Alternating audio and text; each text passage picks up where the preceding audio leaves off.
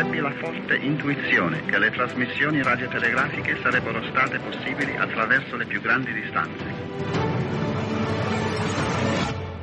La guerra è finita. I have a dream. Three, two, one. The World Trade Center exploded. Campioni del mondo!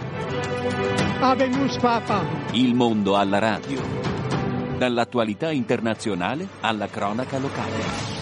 Ben trovati da Stefano Lescinski in eh, studio per questo appuntamento con il mondo alla radio, lo spazio di approfondimento sulla Radio Vaticana. Gianmarco Murroni segue la regia di questa edizione, Alberto Giovannetti invece alla console per eh, la parte tecnica. Oggi torniamo a parlare di quello che avviene ai confini orientali dell'Europa, anche se non esattamente di quella che è la situazione sul terreno in Ucraina, piuttosto ci concentriamo su quella che è la rete di relazioni internazionali e di tensioni internazionali che, eh, si, eh, che diventa sempre più tesa intorno alla questione della guerra combattuta in eh, Ucraina per eh, liberarla eh, da parte del, di Kiev eh, e per annettere definitivamente invece i, eh, alcuni territori ucraini da parte della eh, Russia. Quello che ha fatto discutere molto alla, all'inizio di questa settimana è stata l'esternazione del presidente francese Macron che eh, si è lasciato sfuggire eh, forse questo è il termine eh, più esatto, eh, una frase relativa alla possibilità di sostenere eh, Kiev e di aiutare l'Ucraina inviando eh, militari eh, dell'alleanza atlantica sul eh, terreno. Eh, è stato immediatamente smentito da tutti quanti, innanzitutto ha suscitato un grande allarme in Russia per cui ci sono stati gli immediati interventi del eh, Cremlino con il portavoce Peskov che ha subito minacciato e sottolineato la gravità di quello che era stato detto, dicendo che questo avrebbe portato a uno scontro eh, diretto e poi l'immancabile ex presidente Medvedev che eh, si lascia andare sempre a eh, diciamo così, posizioni molto estreme circa la possibilità di uno scontro con l'Occidente del ricorso alle armi nucleari. Ora, per cercare di capire però da cosa è nata questa eh, dichiarazione di eh, Macron e soprattutto quella che è la posizione dell'alleanza atlantica eh, nei confronti dell'Ucraina e della Russia. Abbiamo con noi in collegamento telefonico Marco Di Liddo, che ringrazio sempre, direttore del Centro Studi Internazionali, per eh, aiutarci a districarci in eh, questa geopolitica che spesso ci lascia un po' eh, a bocca aperta, insomma ci sono tanti colpi di scena, poi in realtà eh, non ci sono mai grandi, eh, grandi sviluppi e eh, la situazione rimane tristemente anche, si può dire, quella che conosciamo, e cioè con una guerra combattuta sul terreno ucraino. Ben trovato Marco Di Liddo. Grazie a lei, un caro saluto ai radioascoltatori. Allora, Dilitto, intanto iniziamo con ordine no? eh, e partiamo dal principio. A guerra in corso, eh, superati i due anni di guerra in Ucraina, il 24 febbraio, eh, si rientra nel terzo anno eh, di conflitto, l'Ucraina fa fatica a reggere il confronto con eh, la Russia che appare più aggressiva in questo periodo, più bombardamenti, guadagna spazi sul terreno, quindi grandi eh, difficoltà. Eh, e di fronte a questo scenario eh, il presidente Macron in solitaria eh, arriva a immaginare la possibilità che eh, dei militari dell'alleanza combattano al fianco degli ucraini. Cosa significa questa dichiarazione? Allora, va contestualizzata perché è avvenuta a margine di un incontro internazionale molto importante in cui la Francia aveva anche questo ruolo di padrona di casa eh, e quindi in un certo senso eh, molti l'hanno interpretata come una boutade del presidente francese, non nuovo a questo tipo di uscite poco concordate con gli altri membri dell'Alleanza Atlantica, ma in generale eh, storicamente il rapporto tra la Francia e la Nato è stato un rapporto particolare, ecco, definiamolo così. Eh, c'è da dire che eh, probabilmente il tentativo del presidente francese in questo momento era sottolineare il commitment europeo e mh, in un momento non particolarmente positivo eh, per la guerra. Da mesi ormai si discute della fatica europea, delle incertezze statunitensi, dei, dei crescenti bisogni ucraini non soddisfatti dalle consegne di armi, dalle, dall'arrivo dei fondi e quindi forse ecco il tentativo tentativo dell'inquilino dell'Eliseo era quello di sottolineare come invece l'Europa è pronta anche a un'azione di questo tipo. L'Unione Europea che eh, al pari di tutti gli altri ha subito messo in chiaro sia come vertici istituzionali delle, dell'Unione che come Stati membri, Germania in testa e Polonia subito dopo, che eh, non, non, c'è verso, che non se ne parla di, di un'ipotesi di questo tipo. Esattamente, questo ha ovviamente eh, purtroppo fatto fare una figura non eccelsa al presidente Macron, perché quando il capo di Stato di un paese come la Francia, quindi un paese fondatore dell'Unione Europea, con un ruolo di primo piano nella Nato, comunque con una politica estera e una storia politica, di politica internazionale eh, di, di, primissimo piano, eh, fa una dichiarazione di questo tipo e cinque minuti dopo tutti fanno un passo indietro, ovviamente ecco, la sua figura ne esce un po' ridimensionata. Dall'altro lato è evidente come ci sia un tentativo da parte di tutti questi paesi di sottolineare che le parole di Macron erano a titolo nazionale francese e non a titolo di organizzazioni continentali e che eh, diciamo, sullo sfondo c'era il desiderio di non provocare, tra virgolette, Mosca o di tenere il dibattito con il Cremlino sempre in un'ottica di evitare l'escalation, perché questo tipo di dichiarazioni poi fanno in realtà il gioco di Putin, che dall'inizio del conflitto ha dipinto questa guerra anche come una guerra di difesa dall'imperialismo euroatlantico. Esattamente, questo è uno dei punti fondamentali. Da un lato eh, si evocano determinati scenari eh, pubblicamente e eh, subito eh, tutti tornano sulle, sulla difensiva dicendo no, assolutamente un intervento di questo tipo è fuori discussione, ma allo stesso tempo eh, tutto l'apparato della Nato e, e anche dell'Unione eh, europea si muove nella eh, direzione di un rafforzamento delle difese e delle misure eh, militari di fronte a quello che la stessa Germania eh, ha definito uno scenario possibile, e cioè quello di un'aggressione russa eh, ai paesi eh, occidentali. vista da quest'ottica, invece, come si deve leggere la situazione? Pura prudenza. Allora, eh, esatto, no, non solo pu- pu- pura prudenza, perché eh, ecco, se noi vogliamo guardare al, alla nostra storia europea, a me vengono in mente due grandi, tra virgolette, insegnamenti storici. Uno era quello degli antichi romani che dicevano sempre se vuoi la pace devi prepararti alla guerra, una frase che eh, sottolinea che cosa è il potere della deterrenza. Eh, e anche Sun Tzu, se vogliamo citare eh, i grandi maestri strategici cinesi, diceva che il più abile generale è quello che sa vincere lo scontro con l'avversario senza aver neanche bisogno di combattere. Eh, la terza frase è quella di Bismarck, che comunque con la sua politica, tra virgolette, di, di bilanciamenti e controbilanciamenti ha tenuto in pace il continente europeo per un lunghissimo periodo. Ora, la necessità di difendersi e di aumentare le spese militari come forma di deterrenza, quindi per evitare che un attore ostile possa intraprendere un'azione di questo tipo, fa parte della, della storia, della politica e della strategia da sempre. Io voglio sottolineare il carattere difensivo di questo tipo di iniziative.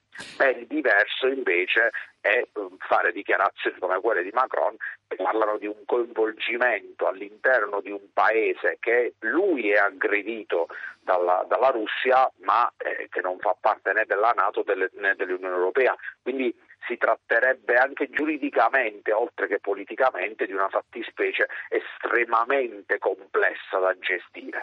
Però noi dobbiamo farci. Mi scusi. Prego, prego, prego. Eh, no, mi veniva in mente ascoltando eh, le sue parole, intanto anche di quella che potrebbe essere eh, definita una eh, sottile ipocrisia fondamentalmente dell'Occidente, ma questa volta nei confronti dell'Ucraina. Insomma, se vuoi la pace, preparati alla guerra, eh, si sostiene l'Ucraina in tutti i modi possibili eh, immaginabili da un punto di vista finanziario con l'invio di armi, lo scopo è quello eh, di avere un effetto deterrente fondamentalmente sulla, eh, sulla Russia, ma eh, a questo punto l'Ucraina assume veramente un po' l'aspetto di un cuscinetto che eh, si alimenta per farlo reggere un po' come un, un argine ecco, eh, tra eh, l'Occidente e, e l'Oriente. Anche nel senso che l'obiettivo di difendere l'Ucraina dall'invasione russa è molteplice. Il primo è quello di difendere eh, comunque la, la, lotta per la libertà di un popolo che è stato sempre soggiogato dall'elemento, chiamiamolo moscovita, ma naturalmente sarebbe ipocrita per noi eh, dire che eh, questo sostegno è soltanto un sostegno ideale e di principio. No, noi si, sosteniamo quei paesi rispetto ai quali abbiamo degli interessi strutturali. In questo caso l'interesse interesse strutturale è anche disinnescare la minaccia russa. Quindi assolutamente l'Ucraina diventa la testa di ponte, in un certo senso la prima linea di difesa per tutto un continente, ma non solo a livello prettamente territoriale, anche a livello politico e a livello di proiezione di influenza. Non dimentichiamo che anche questa non è una pratica eh, vecchia, ai molti secoli fa eh, la testa di ponte della difesa europea contro l'invasione turco-ottomana era il famoso Vlad Yepes di Romania, meglio conosciuto come Vlad l'impalatore o Dracula. Quindi oggi in un certo senso con eh, la storia cambiata, i sistemi d'arma cambiati e quant'altro, l'Ucraina fa quello che i duchi di Valacchia e eh, gli ospodar rumeni facevano diversi secoli fa rispetto agli ottomani. E lo sta facendo con un grande prezzo di sangue, tanto che eh, per la prima volta, eh, mi sembra la scorsa settimana, il presidente Zelensky ha dato dei numeri sui caduti eh, ucraini, cosa che non era mai accaduta in questi due anni eh, di guerra. C'è un altro elemento che eh, rappresenta una grossa incognita eh, in questo momento, ehm, se ne sta eh, parlando eh, da, da, da, poco più di due giorni, ed è l'elemento della Transnistria, questa eh, repubblica autoproclamata che adesso vorrebbe unirsi alla, alla Russia, senza contare che in mezzo c'è ancora una bella fetta di Ucraina a eh, dividerli. Questo cosa potrebbe significare, cosa, a cosa potrebbe portare, senza contare insomma, che eh, la Moldova non l'ha mai riconosciuta la Transnistria.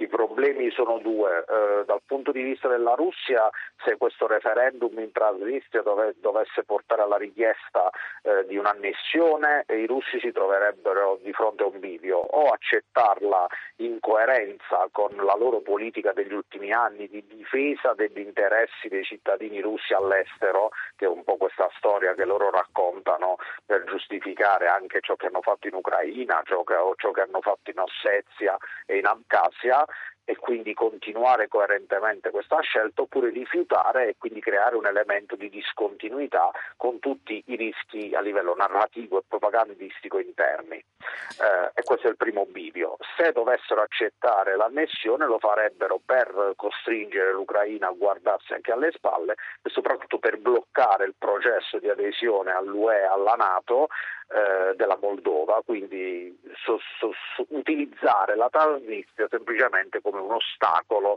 al libero volere democratico del popolo moldavo. E questo ovviamente perché in, in, tal modo l'Unione Europea non entrerebbe in diretto contatto con la Russia, ma eh, dovrebbe mantenere sempre un cuscinetto e, siamo, e torniamo eh, sempre a questa strategia. Eh, di Lido, grazie davvero per, per l'aiuto. Mi sembra di capire che la situazione si fa sempre più complicata, tuttavia, da un punto di vista eh, politico, diplomatico e di relazioni e equilibri internazionali. Eh, è anche molto indecifrabile e molto imprevedibile la strada che potrebbero prendere questa serie eh, di, eh, di, relazioni e, e, di, e, di, contatti politici, di sviluppi politici. Eh, può essere molto pericolosa per, per l'Occidente. Può essere molto pericolosa, ma il, i fattori di rischio si diminuiscono soltanto se c'è un'armonizzazione tra gli obiettivi che vogliamo raggiungere e i mezzi eh, che siamo disposti ad utilizzare per raggiungerli. Oggi gli obiettivi sono chiari, ma i mezzi non sembrano altrettanto adeguati e quindi in questo limbo i russi possono fare quello che continuano a fare da sempre, eh, non solo utilizzare la forza armata dei carri armati, che quella sicuramente ci spaventa di più, ma soprattutto tutte le attività di guerra non lineare e di guerra ibrida che seppur meno visibili e meno sanguinarie creano danni sociali e quindi politici ben più profondi. Grazie davvero Di Lido, torniamo a sentirci presto, direttore del Centro Studi Internazionali. Grazie per essere stato con noi e alla prossima. Grazie a voi, arrivederci. È chiusa questa pagina internazionale decisamente inquietante per quanto riguarda gli possibili sviluppi eh, futuri dei rapporti tra Occidente e Oriente, tra Europa e Russia, tra Europa, Ucraina e Russia. Vedremo come si eh, svilupperanno. Passiamo invece a parlare di un progetto eh, che si incentra sulla sostenibilità e sulla persona umana nell'ottica eh, della salute e della consapevolezza di eh, quelli che sono gli stili di vita eh, sostenibili, lo facciamo parlando di un eh, progetto promosso, un progetto didattico promosso da Medtronic, che è un'azienda leader nel settore della eh, cura della salute e che mette gratuitamente a disposizione degli insegnanti eh, nello specifico in Italia, delle risorse didattiche che permettono di approfondire con le proprie classi tutta una serie di eh, nuclei tematici che riguardano la salute e l'ambiente, gli stili di vita sostenibili, la salute l'innovazione, la diversità e eh, l'inclusione. Tutto questo è eh, assolutamente eh, di primaria importanza anche nella crescita di eh, cittadini consapevoli per eh, il, il, prossimo futuro. Noi abbiamo in collegamento telefonico Elena Busetto, Sustainability, ah, accidenti, uh, manager per la sostenibilità e la filantropia, l'abbiamo tradotto in italiano meglio, no? di Medtronic Italia. Elena Busatto, ben trovata. Busetto, grazie mille per essere con noi. Grazie a voi, buongiorno a tutti, grazie Stefano. Mi, so, mi, sono un po' impappinato sulla definizione inglese che suona molto più bella di quella in italiano, però eh, il, intanto l'abbiamo, re, l'abbiamo resa comprensibile. Medtronic, azienda leader nel settore della cura della salute, abbiamo detto ha eh, elaborato dei eh, progetti, tra l'altro eh, nell'ambito di un programma che eh, si chiama eh, One Health, corretto? Sì, assolutamente. Abbiamo lanciato in questi giorni il progetto One Health, i tanti volti della sostenibilità, questo è il suo titolo, ed è una nuova iniziativa di educazione civica digitale. E, come diceva lei, nasce da diversi intenti.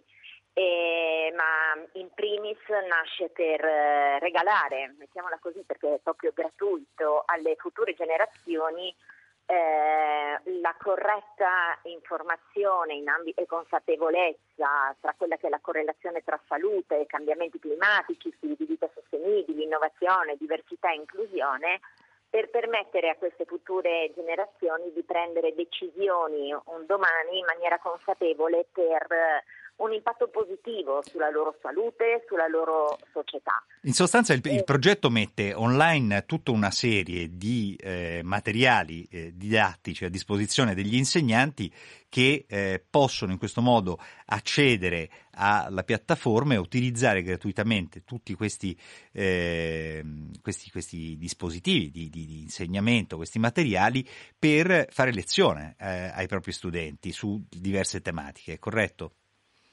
Assolutamente sì, la piattaforma è educazionedigitale.it, è una piattaforma di Civicamente.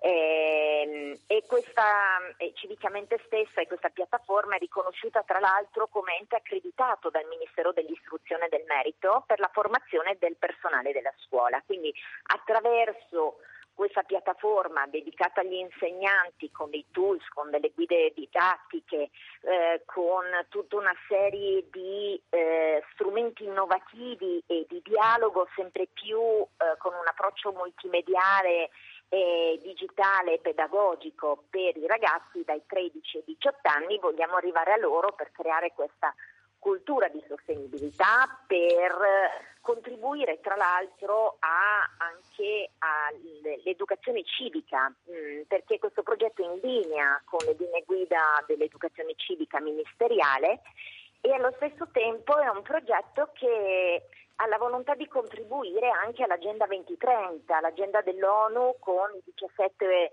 eh, obiettivi di sviluppo sostenibile, in particolare sulla salute, sull'educazione della qualità, sulla diversità di genere, sul cambiamento climatico e sulle partnership in generale. Quindi assolutamente sì a disposizione per eh, gli insegnanti e gli studenti di tutta Italia, in tutte le regioni. Elena Busetto, c'è un elemento che eh, mi sembra molto importante da affrontare in, in questa iniziativa, perché eh, Medtronic è una grande multinazionale no? che si occupa, eh, se non sbaglio, di eh, dispositivi medici, di produzione di, di, dispositivi medici, quindi è veramente una eh, una grande eh, realtà eh, imprenditoriale di, e di azienda. Eh, come mai eh, si decide di eh, avviare un progetto come questo, che è un progetto tra l'altro eh, del tutto gratuito, ma assolutamente orientato a finalità di tipo, di tipo sociale? perché una, una grande multinazionale decide di intraprendere anche questa strada? Perché ci crede? Allora, prima di tutto perché noi crediamo, uh, da quello che anche proprio la mission da cui è nata Medtronic, che le persone possano vivere una vita più sana solo in un ambiente sano. Questo è anche un concetto base del One Health, no?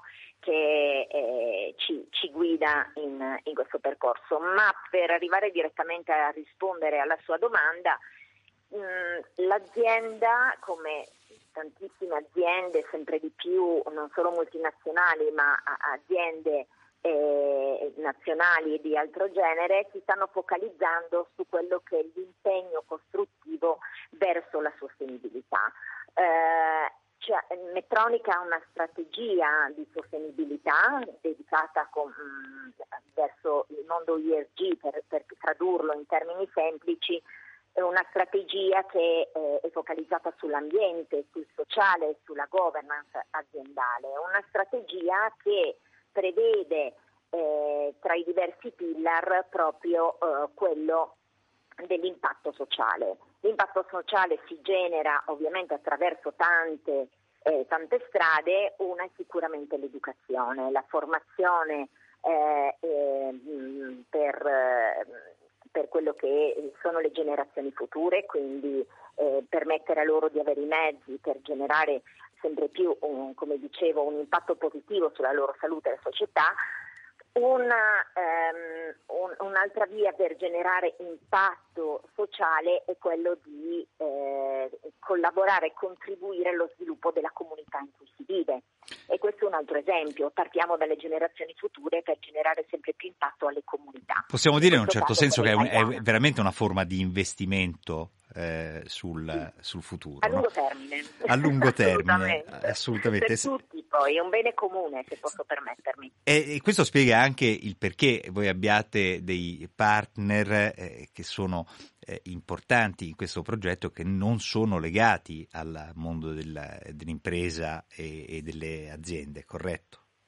Assolutamente, perché una cosa in cui noi crediamo sempre più è che eh, per rendere di più sempre il mondo più sostenibile è importante una partnership con tutte le realtà okay? eh, con tutto quello che circonda questo mondo, in questo specifico caso il tema della salute e dell'ambiente. E quindi abbiamo pensato di, di collaborare con uh, un'eccellenza come l'Università Cattolica del Sacro Cuore, in particolare con Altis, che è la Graduate School of Sustainable Management, quindi espertissima da più di vent'anni in quella che è la formazione e l'educazione delle nuove generazioni in ambito di sostenibilità. E allo stesso tempo abbiamo collaborato con il mondo del no profit, con Donne Leader in Sanità, che è impegnata nella promozione della leadership femminile nel settore della sanità con eh, rappresentanti di eccellenza del mondo italiano, e Cittadinanza Attiva, che è, è una big del mondo no profit eh, attiva nella tutela dei diritti dei cittadini nel settore scolastico e sanitario. Quindi vede che abbiamo cercato di unire tutto quel mondo della salute, della scuola, eh, eh, del, della diversity inclusion, dell'educazione eh, a 360 gradi.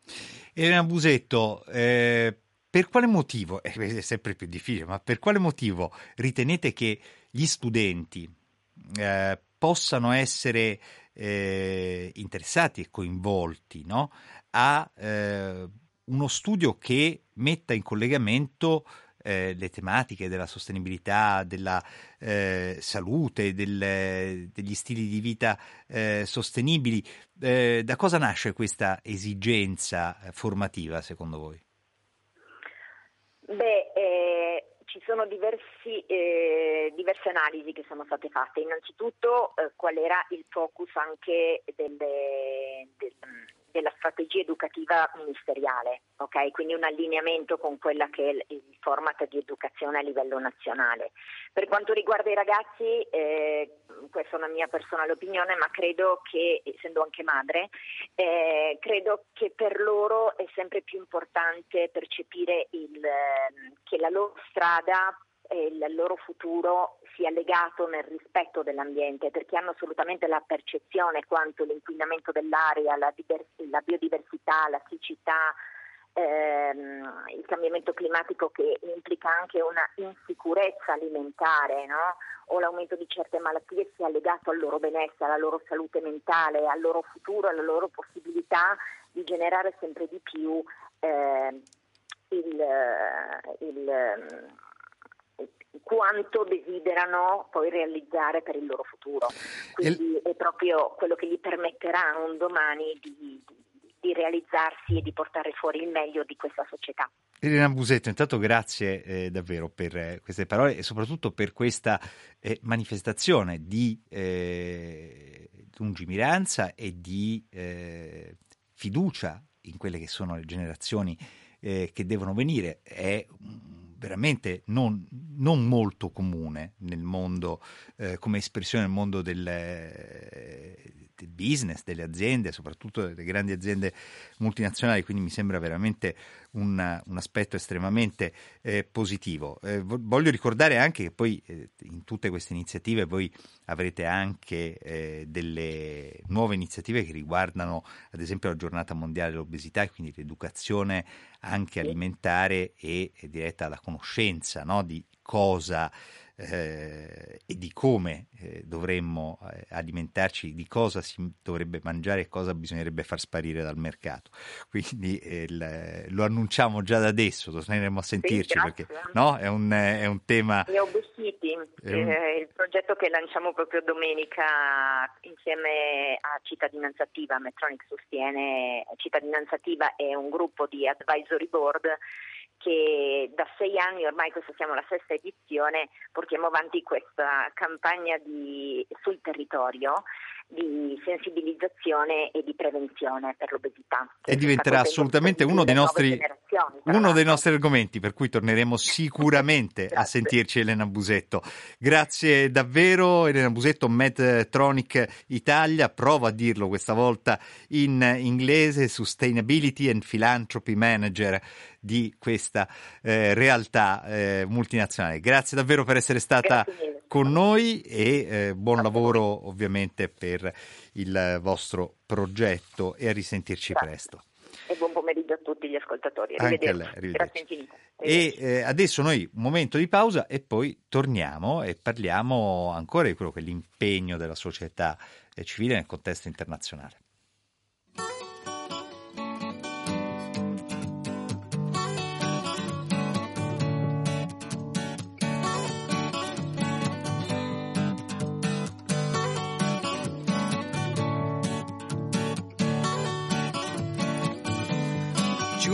Of grass, walking down the road. Tell me how long you gonna stay here, Joe? Some people say this town don't look good in snow. You don't care, I know. Ventura Highway in the sunshine, where the days are longer, the nights are stronger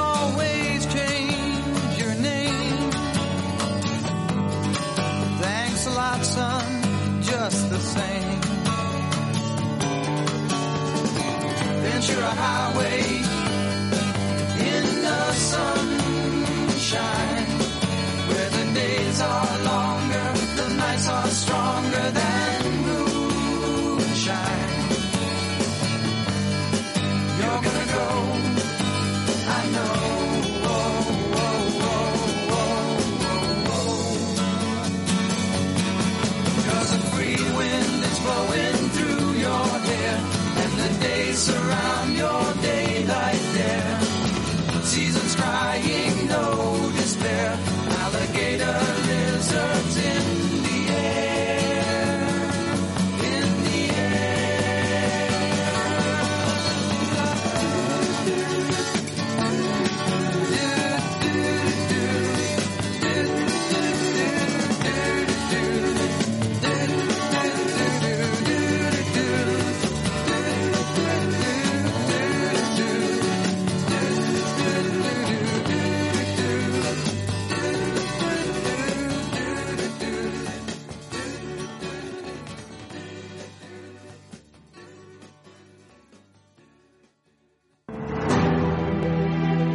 mondo alla radio.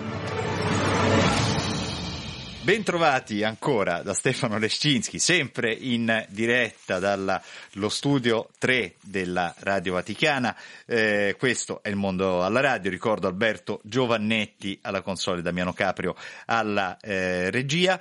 Torniamo su quella che è la data appena trascorsa, terribile, terrificante, anche perché ci lascia immaginare che ci sarà eh, ancora molto tempo prima che arrivi la pace e, e la data, quella del secondo anniversario di guerra in Ucraina. Siamo ufficialmente nel terzo anno eh, di guerra. Usciamo, tra l'altro, dal terzo inverno di guerra in Ucraina. Eh, vi abbiamo spesso raccontato quello che eh, accadeva sul terreno, vi abbiamo spesso raccontato le testimonianze eh, dalla, dall'Ucraina. Eh, vi abbiamo raccontato e continuiamo a raccontarvi quello che è il lavoro della società civile eh, attraverso le organizzazioni non governative in Ucraina. Un esercito disarmato, o meglio, armato di solidarietà, di impegno per la cooperazione, di sostegno alla eh, popolazione civile inerme, innocente, coinvolta in un conflitto eh, che eh, nessuno in Ucraina avrebbe voluto, nessuno in Occidente avrebbe voluto, questo è sicuro. E dunque vi presento i nostri ospiti di oggi che eh, sono Irma eh, Ginai, capomissione in Ucraina di eh, Cesvi, ben trovata, grazie per essere con noi. Grazie dell'invito. E abbiamo Daniela Balin, Emergency Area Manager, sempre di Cesvi. Ben trovata. Buonasera, grazie. Irma Ginai, intanto eh, diciamo subito che Cesvi è in Ucraina praticamente dai primi eh, giorni del conflitto. Da, sì, dal, dal, marzo del, del, 22. Da subito. Siete tra le prime organizzazioni che si sono mobilitate eh, in questo senso sia fuori che all'interno eh, dell'Ucraina. Cosa si ricorda eh, di quando avete iniziato questa eh, attività che forse nessuno eh, avrebbe mai immaginato di fare così alle porte dell'Europa? Ma infatti io sono entrata per la prima volta in Ucraina il 24 marzo del 2022 e, e sinceramente non, non, ha niente a che fare con l'Ucraina di adesso. E io entravo al confine e le persone uscivano, donne, bambini, sacchi di, di, di, di plastica dove avevano dentro, dentro, tutta la roba, valigie rotte perché... Ricordiamo che in pochi mesi sono, sono, passate attraverso i confini oltre 7 milioni di persone, poi magari in parte sono rientrate, ma comunque 5-6 milioni sono ancora in Europa. Sono ancora, sono ancora, in Europa, sì, infatti noi abbiamo lavorato, siamo entrati in Ucraina, poi nel frattempo avevamo anche cominciato le nostre attività in supporto ai rifugiati in Ungheria, al confine con l'Ucraina, in Polonia e in Romania. Infatti, il, come dicevo, tutte le volte che entravo in Ucraina, nei altri confini, incluse la Polonia, le persone uscivano. E poi nel, in, in, in uh, aprile del, sempre del 2022 siamo arrivati ed eravamo i primi ad arrivare a Bucia poco dopo il massacro e appena dopo la liberazione del, della città di Bucia. Cosa si ricorda di, di questo impatto con eh, l'Ucraina eh, rispetto poi a quello che eh, è la situazione oggi. Eh, in, in, in, due anni di guerra fondamentalmente eh, lo scenario interno dell'Ucraina in un certo senso eh, è mutato, forse più da un punto di vista sociale e psicologico che non, eh, che non concreto. È sempre un paese sotto, eh, sotto le bombe, diciamo che non c'è stata poi l'invasione quella generale eh, che eh, era, era, stata tentata eh, dalle, dalle, forze russe che poi hanno, ritirandosi, hanno fatto quello che hanno fatto a Bucia, a Vorze, Lirpi, insomma sono tutti nomi che ci ritornano. Mm. Ma, eh, la situazione sì è cambiata, la gente mm, per per un, momento, soprattutto quando sono stati liberati parecchi, liberati parecchi territori, hanno, sono rientrati in Ucraina e, e, come sappiamo bene anche in tempi di guerra eh, la gente vive, la vita continua e, e così dal, dall'esterno sembra che ecco, sia tornata la, normalità, ma effettivamente non è così perché si continuano, si continuano a, a, a, gli attacchi tutti, quasi tutti i giorni, ci sono esplosioni in città, la gente continua a vivere nel terrore e in certe zone peggio che nelle altre ed effettivamente a parte il fatto che non flusso delle persone che lasciano il paese, all'interno del paese si è come dentro una gabbia dove tu eh, guardi il cielo e, e, e, non sai cosa ti, ti succederà. E tutto questo ha rappresentato, ha rappresentato nuove sfide per il CESVI fondamentalmente, perché tutti, tutta sì. questa situazione eh, anche di mutamento eh, nel corso della guerra ha... Sì eh, spinto fondamentalmente tutte le organizzazioni eh, non governative, CESPI in prima fila, a eh, calibrare i propri interventi, i propri progetti su quelle che erano e sono le necessità eh, della popolazione ucraina oggi. Daniela eh, Balin, Emergency Area Manager, sono tantissime le attività che avete messo in campo. Sì, sono, sono, sono tante e rispecchiano anche l'andamento dei bisogni della popolazione che abbiamo incontrato, anche da un punto di vista geografico. Noi abbiamo iniziato a lavorare a Bucia ehm, con, eh, concentrandoci con un supporto eh, focalizzato sull'infanzia e, e sull'affrontare il primo inverno.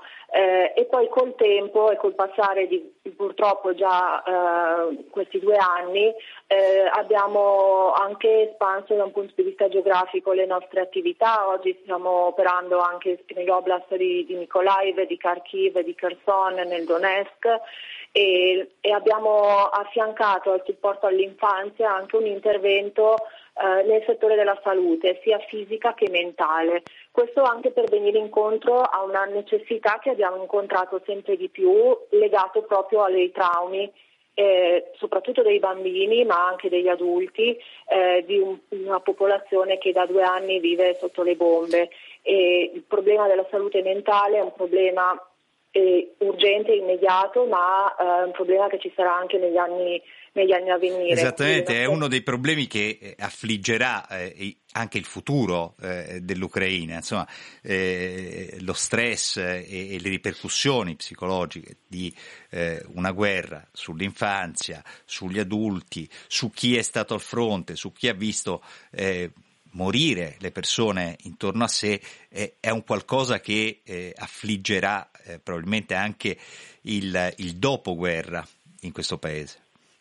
Esatto, proprio per questo le nostre attività mh, da un lato forniscono assistenza psicologica e psicosociale a bambini e adulti, eh, anche attraverso dei team mobili che si spostano per raggiungere anche i, ve- i villaggi più remoti. Perché voi vi occupate ma... anche di formazione eh, del, esatto. delle persone. Esatto, dall'altro lato appunto eh, puntiamo anche a migliorare le, le, capacità degli operatori sanitari che si occupano di supporto mentale, perché eh, ovviamente in Ucraina c'erano gli psicologi, ci sono ancora, ma non hanno eh, la formazione necessaria per affrontare questo tipo di traumi. E quindi è proprio uno dei nostri obiettivi supportare lo sviluppo delle capacità locali in un'ottica di sostenibilità per dar loro i mezzi poi per continuare nei prossimi anni questo, questo tipo di, di, supporto e questo tipo di lavoro.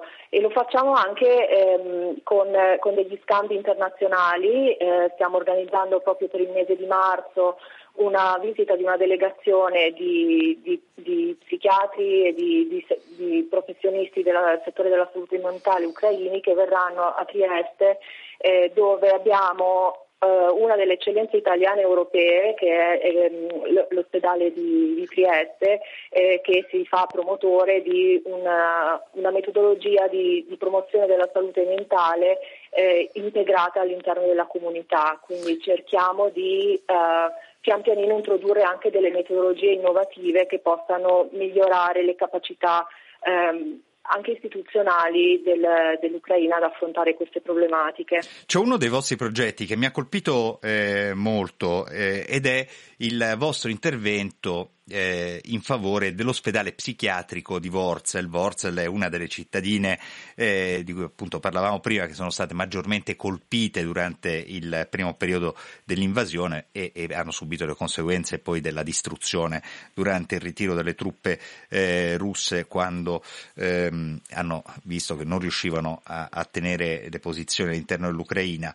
Eh, l'ospedale eh, psichiatrico di Worzel, eh, l'intervento di Cesvi non è tanto diciamo così natura medica, è più di, eh, di tipo strutturale, ma eh, in una eh, struttura che eh, è veramente un, un, qualcosa di particolare durante un periodo eh, di guerra. Lì si raccolgono le persone più indifese eh, in assoluto, Irma Ginai.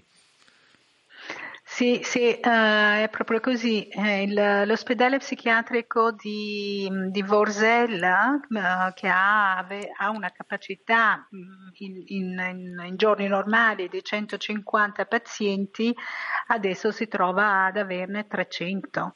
Uh, lo staff dell'ospedale, è, boh, una parte è partita, ha lasciato il paese come, come dicevamo prima, perciò sono sottostaff um, hanno il 50% in più del, della, della propria capacità, perciò noi abbiamo fatto un intervento donando uh, fornitura per l'ospedale perché erano più di 15 anni che so, i materassi non erano cambiati, che i letti non, non bastavano per, per, uh, per, tutti i pazienti che hanno adesso. E per di più, sempre lo stesso ospedale, um, come um, prendendo spunto da quello che diceva Daniela prima, è in, incluso in questo programma di scambi che stiamo facendo con il Dipartimento Salute Mentale di Trieste anche perché è un ospedale in una situazione geografica molto,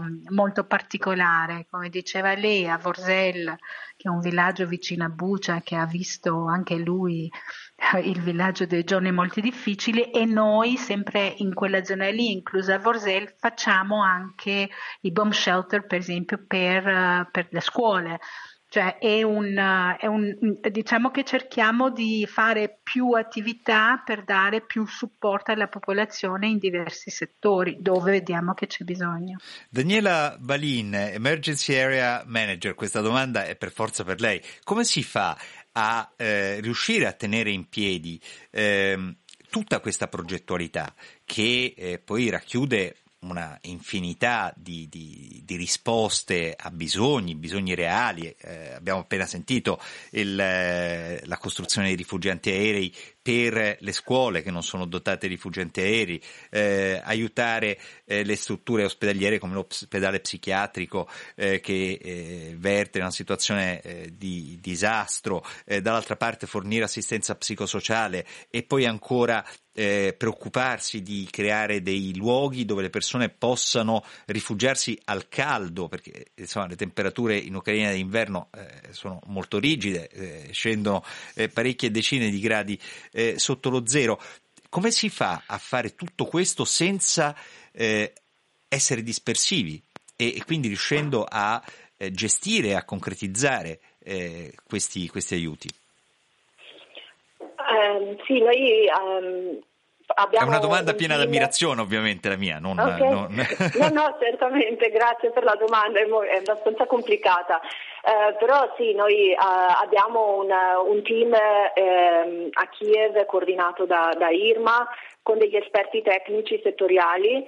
Eh, locali e internazionali che ehm, hanno anche il compito di identificare quali sono le necessità eh, più importanti e soprattutto le necessità scoperte, perché in Ucraina ci sono tantissimi attori umanitari che lavorano oggi per eh, portare aiuti umanitari e con un grandissimo rischio di duplicazione dell'aiuto. Quindi anche un aspetto fondamentale di cui si parla poco è il coordinamento con tutti gli altri attori che sono operativi nel Paese eh, per andare a identificare quali sono le necessità scoperte e lì andare a intervenire per fornire quell'assistenza. E si sta lavorando manca. in questo senso, sta nascendo un coordinamento diciamo, tra, varie, tra, i vari attori eh, non governativi, le, le, diverse organizzazioni che operano, o eh, è ancora un qualcosa che gestite attraverso eh, diciamo così, una spontaneità di contatti tra, tra, tra organizzazioni?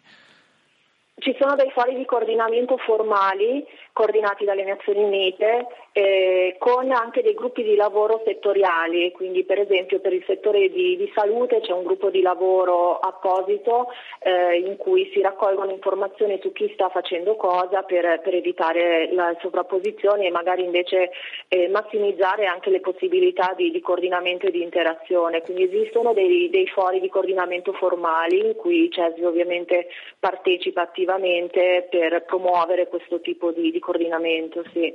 Eh, immaginai un laboratorio eccezionale di, eh, anche di cooperazione tra organismi che poi si occupano di cooperazione e di emergenza eh, umanitaria. Questa eh, situazione che eh, disgraziatamente eh, è nata in, in Ucraina, ma eh, forse anche un'occasione preziosa per ripensare eh, tutto il sistema del, dell'assistenza umanitaria. Beh, interessante la domanda, però avremo bisogno di beaucoup, molto più tempo per... Eh, lo, lo vedremo, lei dice lo vedremo alla fine dell'emergenza, se, se, se è stato prezioso, insomma. Lo, allora, io penso che mh, eh, tutti stanno facendo di tutto. Non abbiamo ancora menzionato le, il governo ucraino e le autorità locali. Giustamente. Per noi sono preziosissimi perché effettivamente sono loro che conoscono molto di più la situazione e sono, hanno collaborato in modo fantastico dall'inizio. Ci sono delle zone dove è un po' più difficile perché anche l'accesso è più difficile. Um, allora, io direi che l'emergenza in Ucraina è stata una delle più grandi emergenze bah, che ho partecipato io, ma penso anche la maggior parte di noi, e che c'è stato un, un lavoro eh, molto qualitativo dal punto di vista dei bisogni e della copertura dei bisogni, anche perché parliamo di uno Stato dove le strutture esistono, eh, perciò ehm, è, è, anche un po' più facile. Sì, si sa, insomma, esistono dei referenti. Corta, eh, sì. Senta, quanto è Però, importante ecco, anche avere del, una, diciamo così, degli operatori, dei cooperanti eh, locali, quindi avvalersi eh, anche di, di, di, eh, di personale locale per portare avanti questi progetti? Ah beh, è fondamentale ovviamente, eh, ma non solo dello, dello, staff nostro locale che, um, che ovvio senza sarebbe impossibile, però anche i partner locali, quelli che noi chiamiamo partner locali, che sono delle piccole ONG che sono nel terreno, gruppo di volontari, persone che vogliono solo aiutare il proprio paese e questo è stato fondamentale. Lei prima mi ha chiesto cosa mi ha colpito di più da questa, ecco, a me questo ha colpito di più, il, la, la, il modo in cui la popolazione si è organizzata in maniera volontaria per aiutare, per, in, in, tutti i campi infatti questo è stato straordinario e poi adesso le cose sono un po' più sono stru- strutturate e, e, e, gli aiuti sono canalizzati in maniera più efficiente. Però ecco, io vorrei dire una cosa prima che finisce il collegamento, Prego. che la tensione sull'Ucraina è scesa e, e, e questa è la mia percezione. E questo l'abbiamo sottolineato spesso e purtroppo è così. Ecco. Bisogna, bisogna, sottolinearla di nuovo perché è sempre, perché eh, effettivamente c'è sempre bisogno. Le persone hanno bisogno di aiuti, parliamo tanto dei, sai, di aiuti militari, eccetera, eccetera, ma ci dimentichiamo che civili vivono tutti i giorni sotto lo stress, sotto le bombe e senza in tante zone senza ah, neanche i beni basici necessari per sopravvivere. Dobbiamo ricordare più spesso anche quello che è eh, la grande attività, la grande opera che, fa, eh, che, fanno le organizzazioni della società civile, le organizzazioni non governative sì. eh, e eh, questa eh, spinta eh, che arriva dal, dal, basso anche dalla società eh, ucraina in questo senso, la eh, grande solidarietà eh, che eh, questo conflitto ha comunque innescato eh, nel, nel, paese e nella società ucraina. Purtroppo, come eh, diceva eh, Irma Ginai, siamo arrivati al termine di questo spazio per il collegamento, ma noi torneremo a parlare, ovviamente di Ucraina, torneremo a parlare certamente di quello che le organizzazioni non governative fanno in eh, Ucraina e dei progetti che mettono eh, in campo. Grazie davvero per il vostro lavoro, Irma Ginai, capomissione in Ucraina per CESVI e Daniela Grazie Balin, Emergency Area Manager sempre per CESVI. Grazie, Grazie. e ovviamente buon lavoro e a risentirci presto.